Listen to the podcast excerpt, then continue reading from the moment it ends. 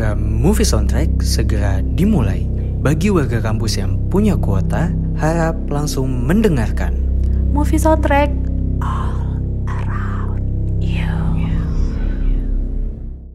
Nih, Yok, movie soundtrack mau bahas apa nih, Yok, hari ini?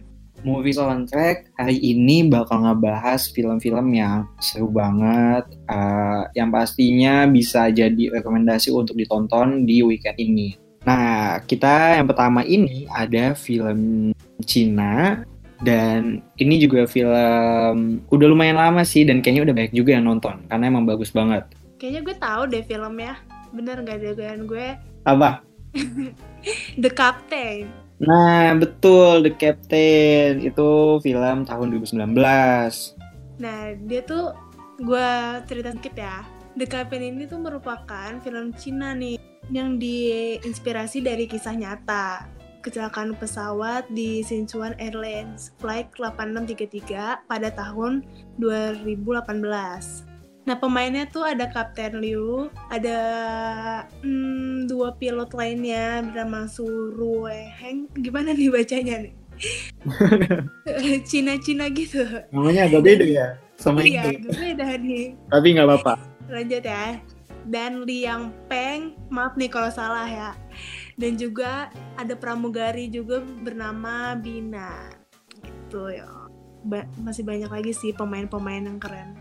Betul. Nah di film The Captain ini juga ada pemain uh, bisa dibilang papan atasnya di Cina lah. Tadi kayak ada Zhang Hanyu, Oh Ho Oh, Du Jiang, uh, Zhang Tianyin, Li Qin, dan Zhang Yamei gitu. Eh, kok lu ketawa sih itu pemain-pemain hebat loh, itu pemain-pemain hebat. oh iya iya, agak lucu aja namanya. Iya. Yeah. Nah, film The Captain ini yang diproduksi pada tahun 2019, uh, yang dibuat di China, di Cina, ini di direct oleh Andre Lau. Andre Lau. Betul. Nah, Andre Lau ini tuh emang film director yang emang udah punya banyak film yang yang yang gue bayangkan yang ya yang bagus-bagus gitu sel nah si Andre Lau ini tuh emang udah terkenal ngebuat film-film yang bagus-bagus banget ceritanya oke okay. uh, di Cina selain jadi director dia juga sering menjadi seorang produser dan sinematografer Nah, Yok, The Captain ini seru banget loh filmnya. Lu udah nonton belum, Yok? Gue pribadi udah nonton, tapi sorry banget belum sampai habis. Oke nggak apa-apa, ini gue ceritain aja nih. Nah, cakep tuh. Pertama tuh Kapten Liu mempersiapkan penerbangan seperti biasa bersama dua pilot lainnya, Sung Ru Heng dan Liang Peng dan juga pramugari di bawah pengawasan Bina.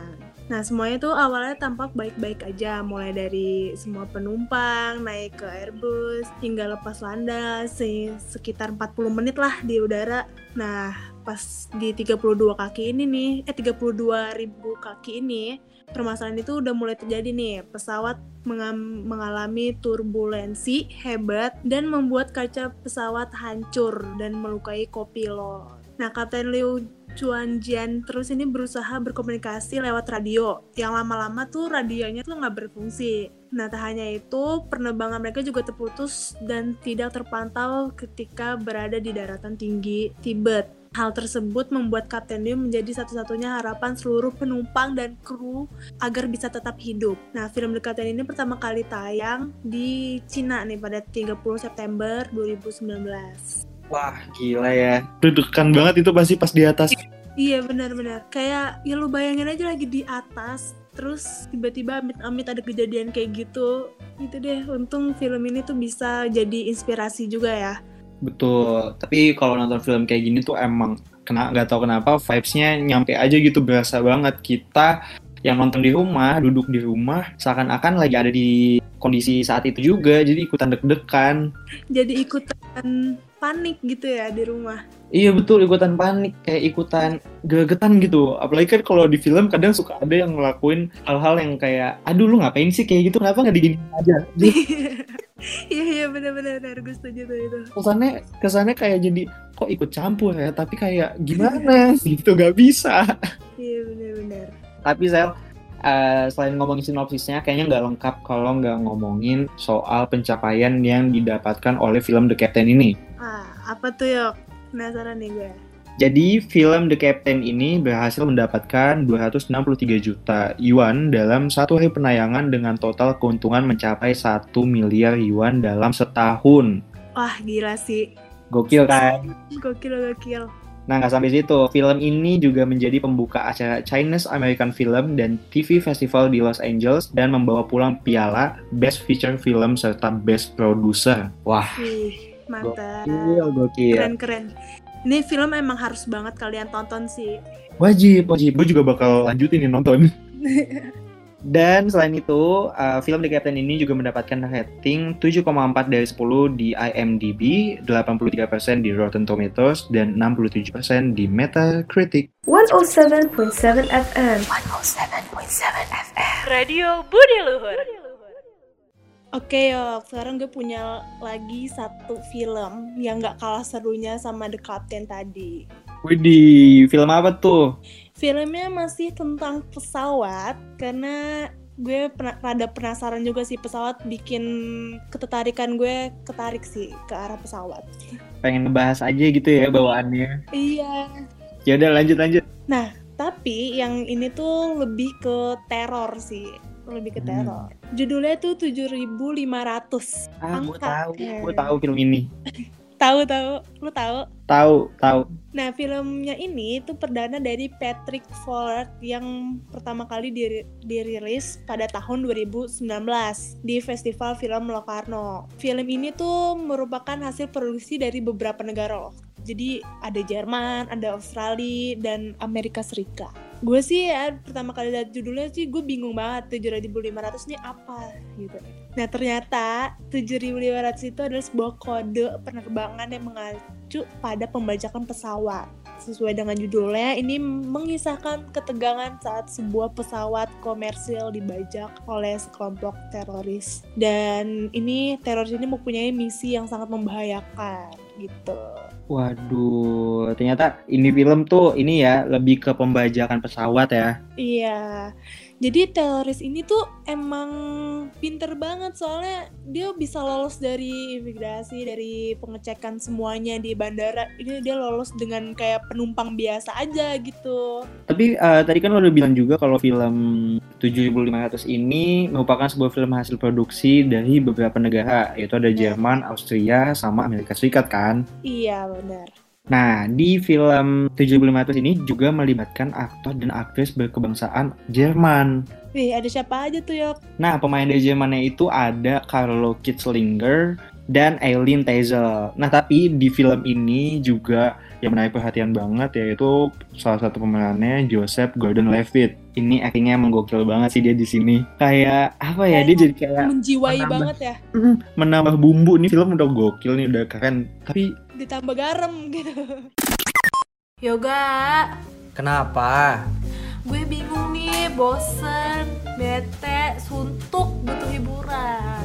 Ya udah, nonton film aja di sana. Aduh, bingung butuh referensi film yang bagus. Aduh Sela, jangan bingung. Bingung itu ribet, biar aku aja. Mendingan kamu dengerin movie soundtrack di websitenya Radio Budi Luhur. Tapi udah lewat jamnya nih, gimana dong? Gak masalah, kan bisa juga didengerin di Spotify-nya Radio Budi Luhur. Radionya generasi cerdas berbudi luhur. 7.500. Kalau ngasih duitnya 10.000 berarti kembalinya berapa? Badannya 2500 dong. Ngitung kan lu? Tadi kan udah diceritain backstory-nya, sekarang gue pengen uh, ceritain sedikit nih mengenai sinopsis dari film 7500. Coba dong ceritain Yok. Jadi film 7500 ini dimulai dengan tayangan CCTV di Bandara Internasional Berlin. CCTV tersebut memperlihatkan bandara yang masih dipenuhi oleh para calon penumpang. Kita dapat melihat uh, beberapa pria dengan perilaku mencurigakan muncul dalam beberapa tayangan. Nah, pada malam itu pesawat diterbangkan oleh seorang kapten bernama Michael Lutzman dan seorang co-pilot asal Amerika Serikat bernama Tobias Ellis. Sebelum take off, Michael dan Tobias melakukan pengecekan standar pesawat terlebih dahulu. Suasana santai sangat terasa dalam kokpit saat Michael dan Tobias menceritakan kehidupan mereka satu sama lain sambil mempersiapkan penerbangan. Setelah seluruh penumpang bersiap, Michael dan Tobias akhirnya memutuskan untuk take off. Yang gue suka juga dari film ini, adegan dalam kokpit pesawat ini terasa sangat realistis. Kita nih sebagai penonton diajak untuk ikut merasakan duduk di dalam sebuah kokpit pesawat. Tanpa adanya background, kita hanya bisa mendengarkan kesunyian dan suara deru mesin pesawat.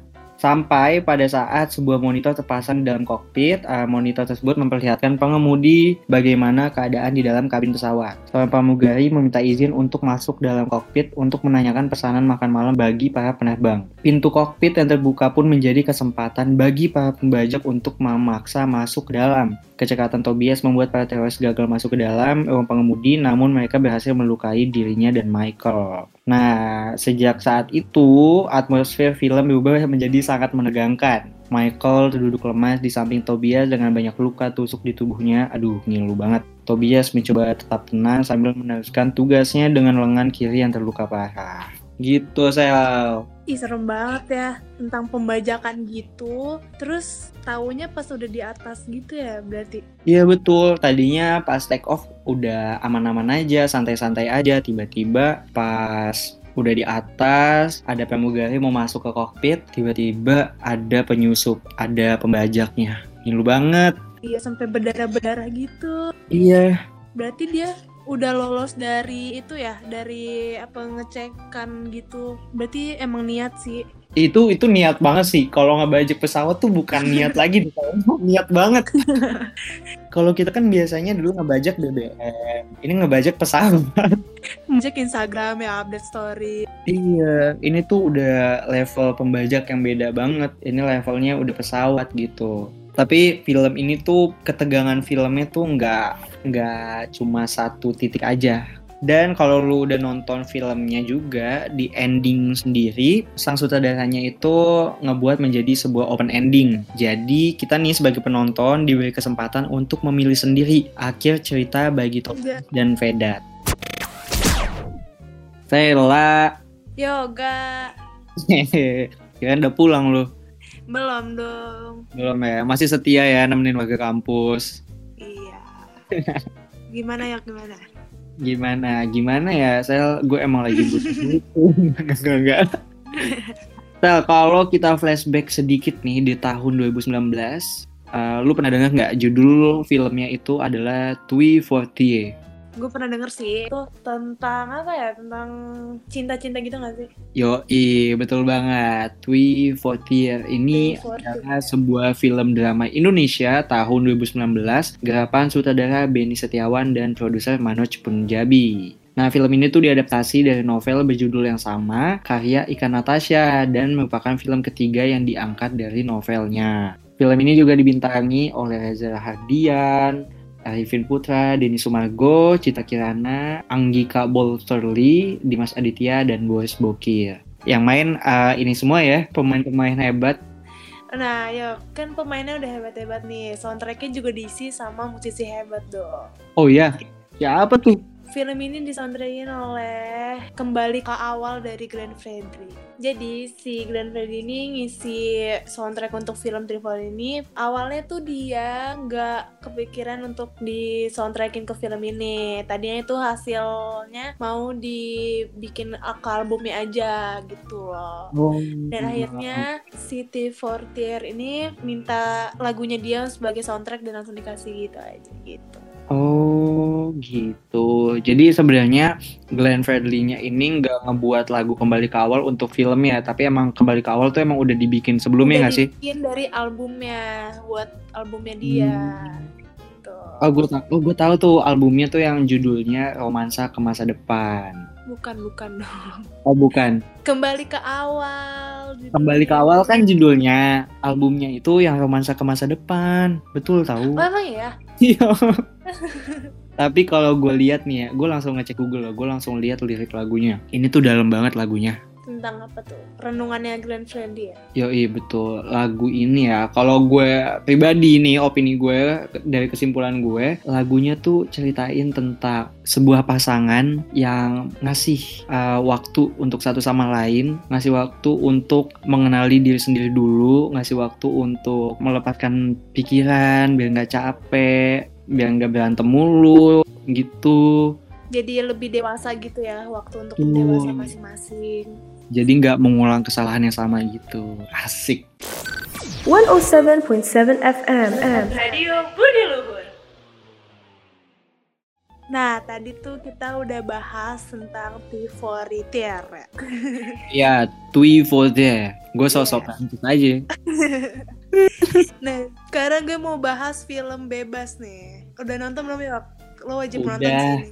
gue udah nonton gue inget banget gue nonton ini dua kali nah, di film bebas ini seorang remaja, ini gue ceritain dikit ya, nanti kita bahas soundtracknya. Jadi ya ceritanya ada siswi yang bernama Vina. Dia seorang remaja SMA yang berasal dari sebuah kota kecil di Jawa Barat. Nah baru aja dia pindah ke SMA negeri yang bergengsi nih di ibu kota. Nah pada hari pertama di sekolah, Vina ini ditawaka, ditertawakan karena logat bicaranya. Vina ini ditolong dan dibantu adaptasi oleh empat dan seorang cowok yang disegani di sekolah. Ada Chris, sang pemimpin, ada Jessica yang lucu, yang terobsesi pada kecantikan, ada Gina yang pemberani, dan ada anak terkaya di grup Suci yang cantik. Ya pokoknya masih banyak lagi deh.